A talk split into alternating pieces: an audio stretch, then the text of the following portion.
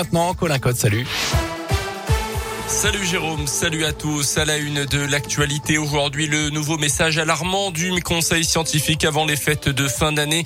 Les experts disent craindre, je cite, une possible désorganisation de la société au mois de janvier en raison de très nombreux arrêts maladie à venir. Le variant Omicron devant devenir majoritaire en France entre Noël et le jour de l'an.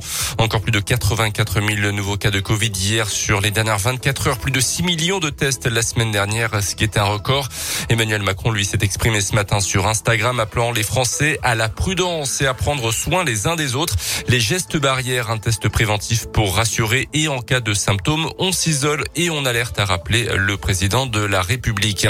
Dans l'actu également, une matinée de galère dans le centre-ville de Clermont avec une mobilisation des agriculteurs et des négociants près de la préfecture. Ils dénonçaient notamment la contractualisation obligatoire sur la vente de certaines bêtes, une mesure qui doit entrer en vigueur au 1er janvier. Il est attendu dans les prochains prochaines minutes dans la Loire. Gérald Darmanin se rend au commissariat de Firmini où quatre voitures de police ont été incendiées devant l'établissement ces derniers jours. Le ministre de l'Intérieur est aussi attendu au commissariat de Saint-Étienne pour rencontrer là aussi les équipes et faire le point sur l'avancée des travaux du site. Un grave accident de la route dans tôt ce matin à Ambronay. Un conducteur a perdu le contrôle de sa voiture pour une raison encore inconnue avant de venir taper un panneau de signalisation et de finir sa course contre un arbre. Bilan euh, deux blessés. Âgé de 20 ans, le conducteur était dans un état grave à l'arrivée des secours, mais ses jours n'étaient finalement pas en danger. Euh, sa passagère très choquée a été hospitalisée en Berrieux. Une enquête de gendarmerie a été ouverte. La Ligue 1 de foot en pause pour les fêtes. Hier soir s'est tenue la 19e journée de championnat. Euh, le match du Clermont Foot à domicile contre Strasbourg a été reporté à la dernière minute à cause de l'impressionnant brouillard au stade Montpied.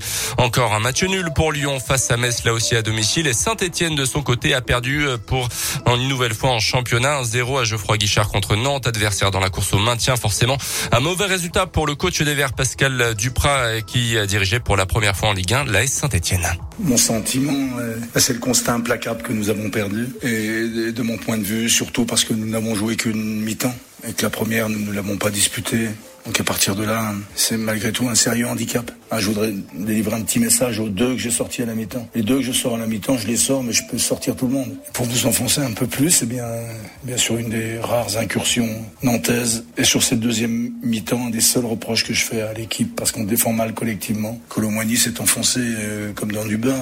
On encaisse ce but euh, qui nous, nous, plonge ce soir dans la tristesse et l'effort compréhensible. Le prochain match de Ligue 1 pour la ça sera contre Angers le 9 janvier. Les Verts toujours bon dernier, mais avant sa place à la trêve et un 16e de finale de Coupe de France aussi.